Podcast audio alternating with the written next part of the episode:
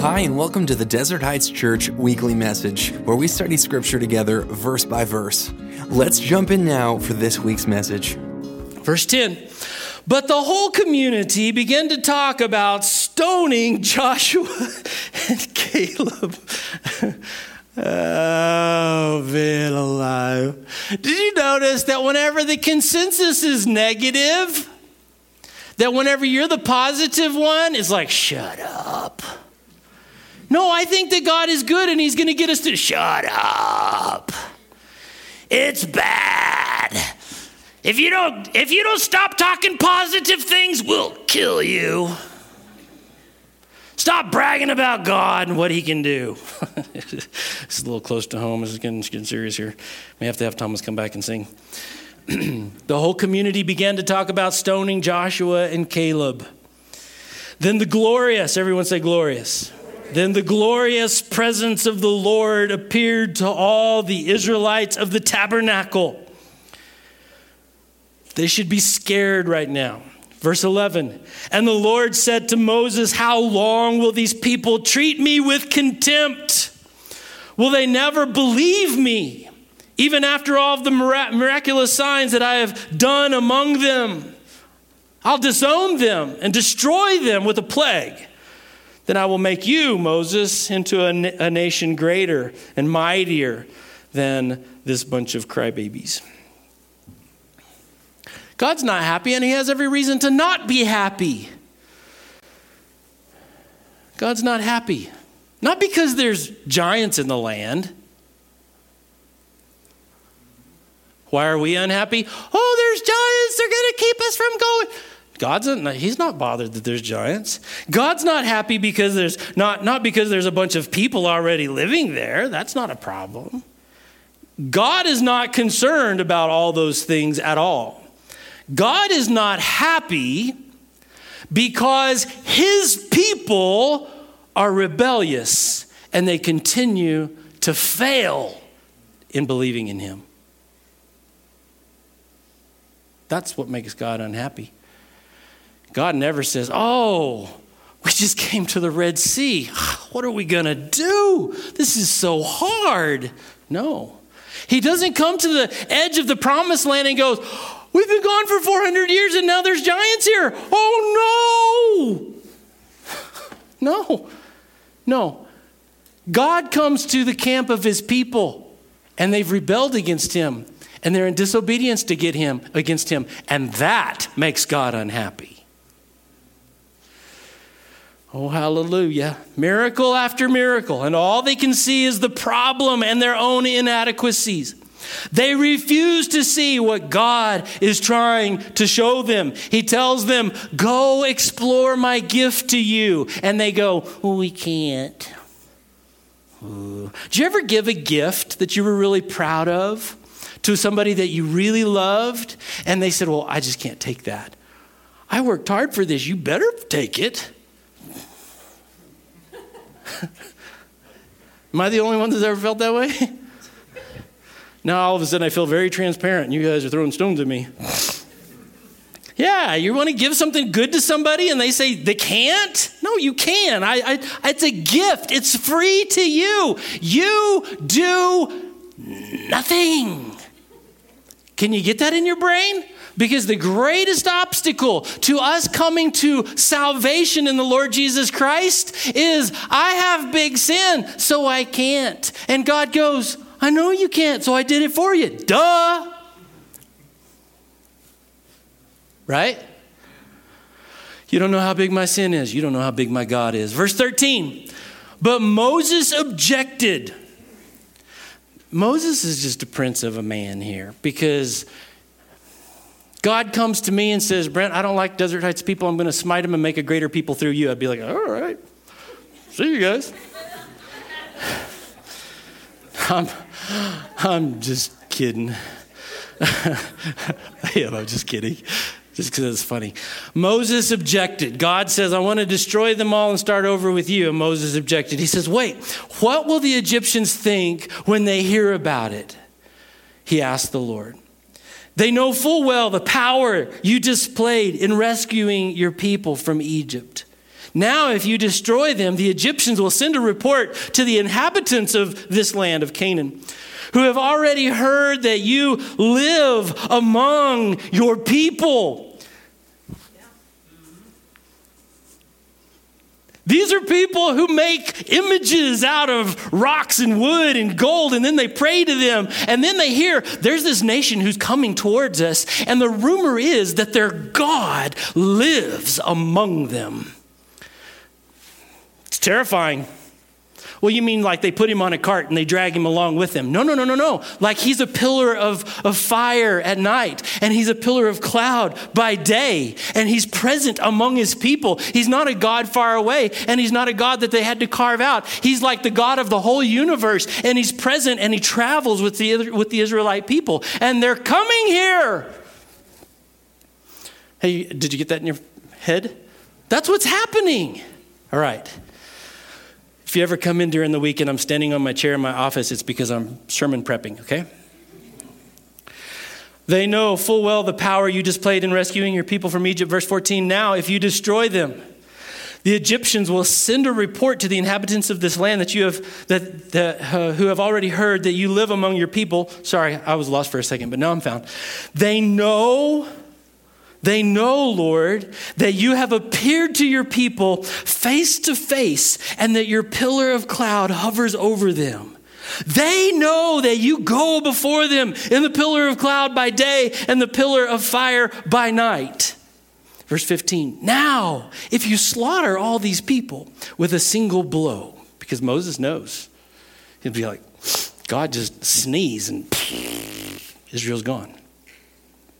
Now, if you slaughter all these people with a single blow, the nations that have heard of your fame will say, The Lord was not able to bring them into the land he swore to give them, so he killed them in the wilderness. Lord, please, Lord, please, Lord, prove that your power is as great as you have claimed. For you said, Moses is going to hold God's word against him. I like this. This is brave, Moses. For you said, The Lord is slow to anger and filled with unfailing love forgiving every kind of sin and rebellion.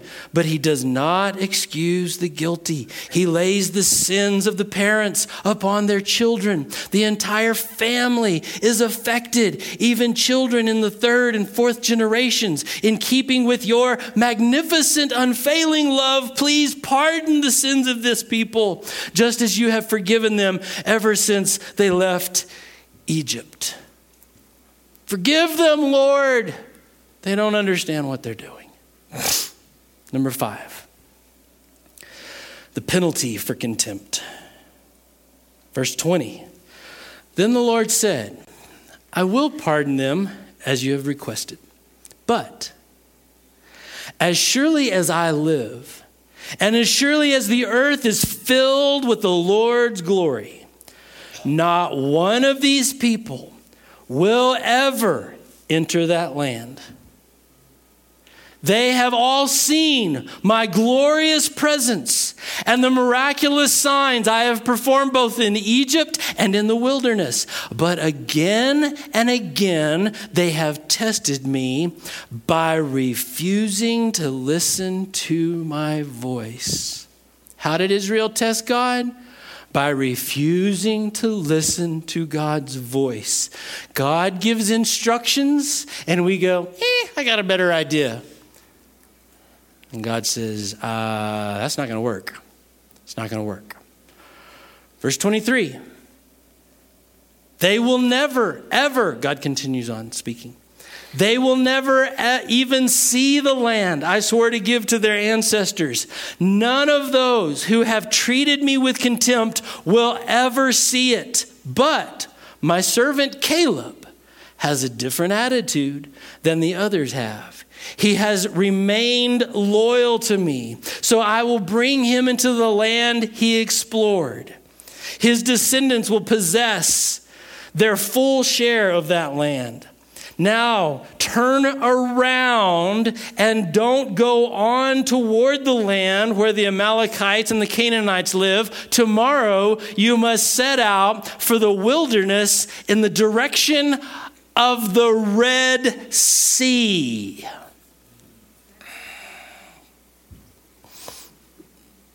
I'm an impatient traveler. And so anytime we're turned around, I'm immediately anxious.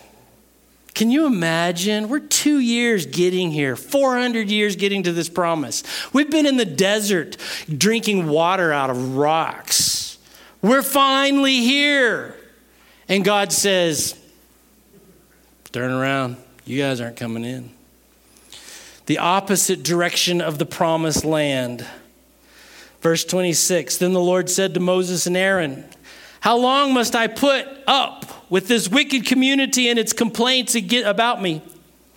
Yes, I have heard the complaints the Israelites are making against me. Now tell them this As surely as I live, declares the Lord, I will do to you the very things I heard you say. Verse 29 You will all drop dead. This is why I like the New Living Translation, because they kind of put a point on it. You will all drop dead in this wilderness because you complained against me. Every one of you who is 20 years old or older was included in the, uh, in the registration will die. Uh, back at the, we, we skipped through it, but uh, at the first, uh, when they first come out of Egypt in Numbers, they count everybody. And that's important because whenever, in 40 years from now, when we're finishing up this series, um, uh, we're coming back into the promised land. They're going to count everybody again. So it's there's two censuses that are taken. Censuses, censi, census, census, census.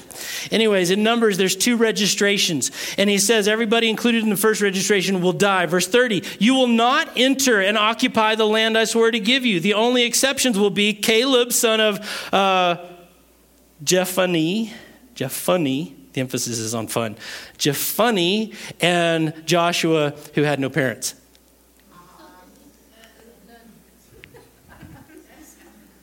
Yeah, stick to preaching, bro. Okay, he was a son of Nun. All right, verse 31. You said your children would be carried off as plunder.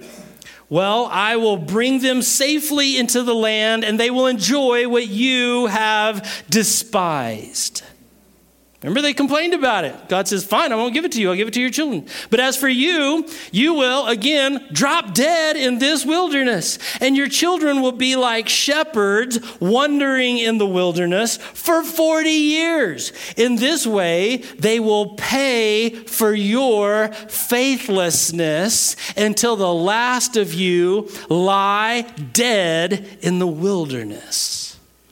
I said it last week in the Ten Commandments because it's just in the text how your sin will affect your children and possibly your grandchildren and on and on. And part of it, I do think it's a spiritual law, but it's also a little bit psycho- psychological because we tend to do what we saw our parents do.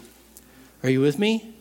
So we, you can say, well, I'm going to I'm going to disobey God and then I'm going to pray for my kids to do better than me. you don't make the rules.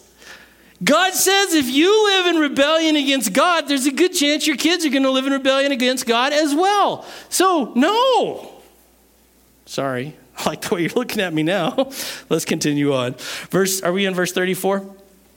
Because your men explored the land for 40 days, you must wander in the wilderness for 40 years, a year for each day, suffering the consequences of your sins. Then you will discover what it is like to have me. Who's me? God for an enemy. Verse 35 I, the Lord, have spoken. I will certainly do these things to every member of the community who has conspired against me.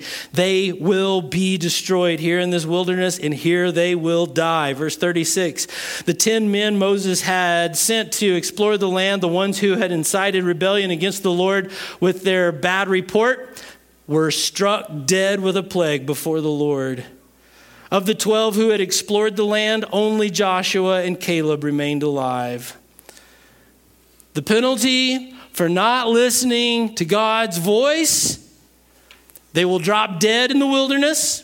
Their children will wander around for 40 years. That's terrifying to think that your children will just wander for 40 years. I mean, if our kids don't go exactly from high school to college, we start getting nervous, right? Oh no, are they going to make it? Are they going to be okay? Nope, 40 years, you're just going to wander around with nothing to do. The 10 spies who incited the rebellion against the Lord, they were struck dead. But we were just speaking the truth. We just said what we saw. Have you heard things like that before? These poor 10 spies are like, that's just what we saw. That's just what we saw. It was real. Those giants are real. Here's the lesson we need to obey God first and then look to see if we can see what God sees. We obey first, and even if we can't understand why God is telling us to do whatever He's telling us to do, obedience is paramount. You do this with your children. I happened to think of this this morning. How many times have your children asked you a question and you told them, just because? Why this? Just because. Why that? Just because. And the reason is is that they may not be able to understand why you understand that it's important that they obey right now. We come to God and it's like, I'm not going to do anything until you explain to me why, why we can, how, how we're going to take the promised land. And God says, Well, fine, I'll just turn you around and I'll teach you a lesson. We wouldn't let our kids treat us that way, but then we do it to God. God says, Go this direction, and we're like, I don't know. I don't know if I want to obey God or not. Hmm. The only thing more dangerous than the giants is God. If you were here last week, one of my points was God is scary. The only thing more dangerous than the giants is God. Don't rebel against him. Listen to him carefully. Verse 6 or number 6. Oh, we are at the end. Don't anybody say hallelujah. Don't do it. De- delayed obedience is disobedience. We picked that up off of a TV show when my kids were little, and so we used it with our kids. That was pretty fun. All right, it's good. Delayed obedience is disobedience. Verse uh, uh, chapter 14, verse 39, when Moses reported the Lord's words to all the Israelites. So God doesn't tell them all, he sends Moses to tell them what's going on. The people were filled with grief. Well, of course they were. Then they got up early the next morning and went to the top of the range of hills. Let's go, they said. We realize that we have sinned, but now we are ready to enter the land the Lord has promised us. Sure, now that you know what the penalty is, you're ready to obey. We do this with our kids, right? You'll either mind me or I'll spank you. Oh, well, if you're going to spank me, then I'll mind. If there's no consequences, then I'll just do whatever I want to do. With God, we have this thing in our brain where we say, I'll do this if I want to, and God, you can go do whatever you want to do. And if I disobey you, oh, whatever, it's no big deal. No, no, no, no, no, no. If we don't do what God says, then in this story, he changes the instructions. You don't get to go back to one and start over. No, no, that's not the way it works. Verse 41.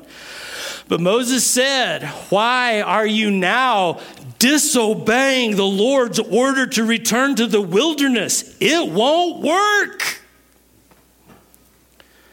Do not go up into the land now. You will only be crushed by your enemies because the Lord is not with you.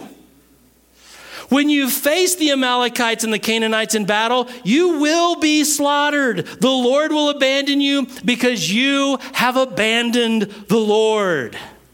Oh, man. But the people defiantly pushed ahead toward the hill country even though neither Moses nor the ark of the Lord's covenant left the camp. Then the Amalekites and the Canaanites who lived in those hills came down and attacked them and chased them back as far as Hormah. Israel had no faith to take the promised land as God had instructed them.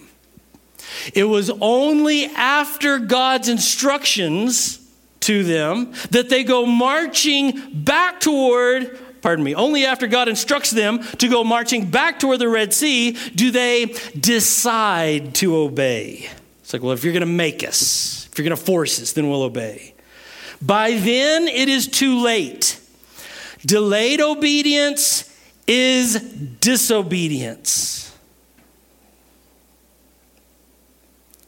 Delayed obedience is disobedience, not just for our children, but for us.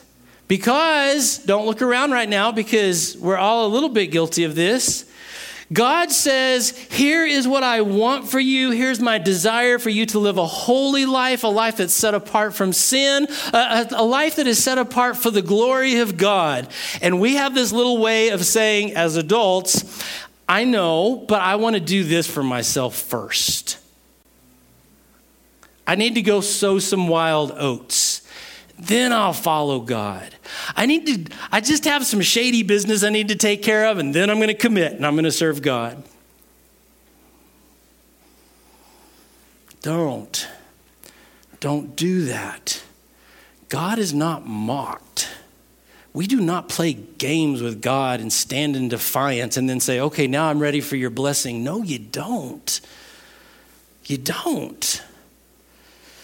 God's instructions have changed. Now, instead of obeying God and going back into the wilderness, they decide to defiantly move into the promised land because that's something we would, we would justify in our minds. Well, now I'm doing what God told me to do. And God's like, no, no, you should have done it the first time. So God sends the Amalekites and the Canaanites to come and whip up on Israel. It could be said, it could be said, well, Brent, that's not fair. And then we could make excuses as to why we should have the prerogative to obey God at our leisure. But God's pretty clear delayed obedience is disobedience. God expects us to obey Him now, not when we see it as logical or beneficial. Have you ever done that before? Can you imagine whenever Jesus tells the disciples, go get, go get some empty vessels, we're going to turn some water into wine? They're like, I don't believe you. We may never see the logic or the benefit in God's instructions. I'm not pausing because I think that that's just wow, but I'm pausing because that's just wow. We in our finite little minds, may never understand the logic or the benefit of God's instructions. It is not for us to judge, grasshopper, it's just for us to obey. But I need to understand, you can't understand. God gives us instructions and we just obey it. So, back to the original question Do you see what God sees? Probably not. Most often, we don't. We don't see what God sees because we are not God's to any degree. All right, I just rained on some of your parades, huh? Consequently, we are completely, completely dependent upon trusting and obeying His instructions. Why? Because we trust that as God, He sees the big picture and He can give your life direction. And as you live in obedience, you fit into the glory of God in the big picture. If you don't live in obedience to Him, then He can't make you fit into His glory in the big picture. Isn't that amazing?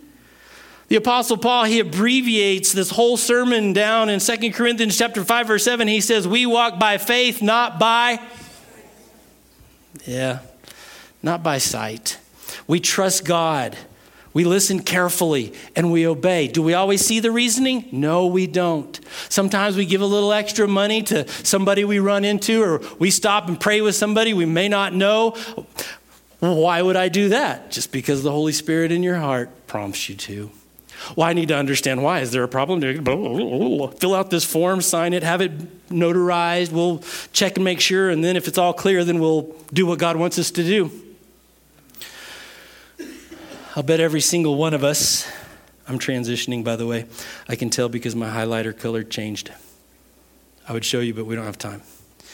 I will bet every single one of us here this morning, if we were to go around the room one by one, we can not only name a giant in our lives, but we can also explain some area of our lives where we're a grasshopper, our own inadequacy. But that is not what God sees. God has offered you and I this promise of salvation and eternal life that was purchased by his son. God has promised the presence of His Holy Spirit to empower you and I to live for His glory. We can't. Amen. I'll get on, on with that sermon. We can't.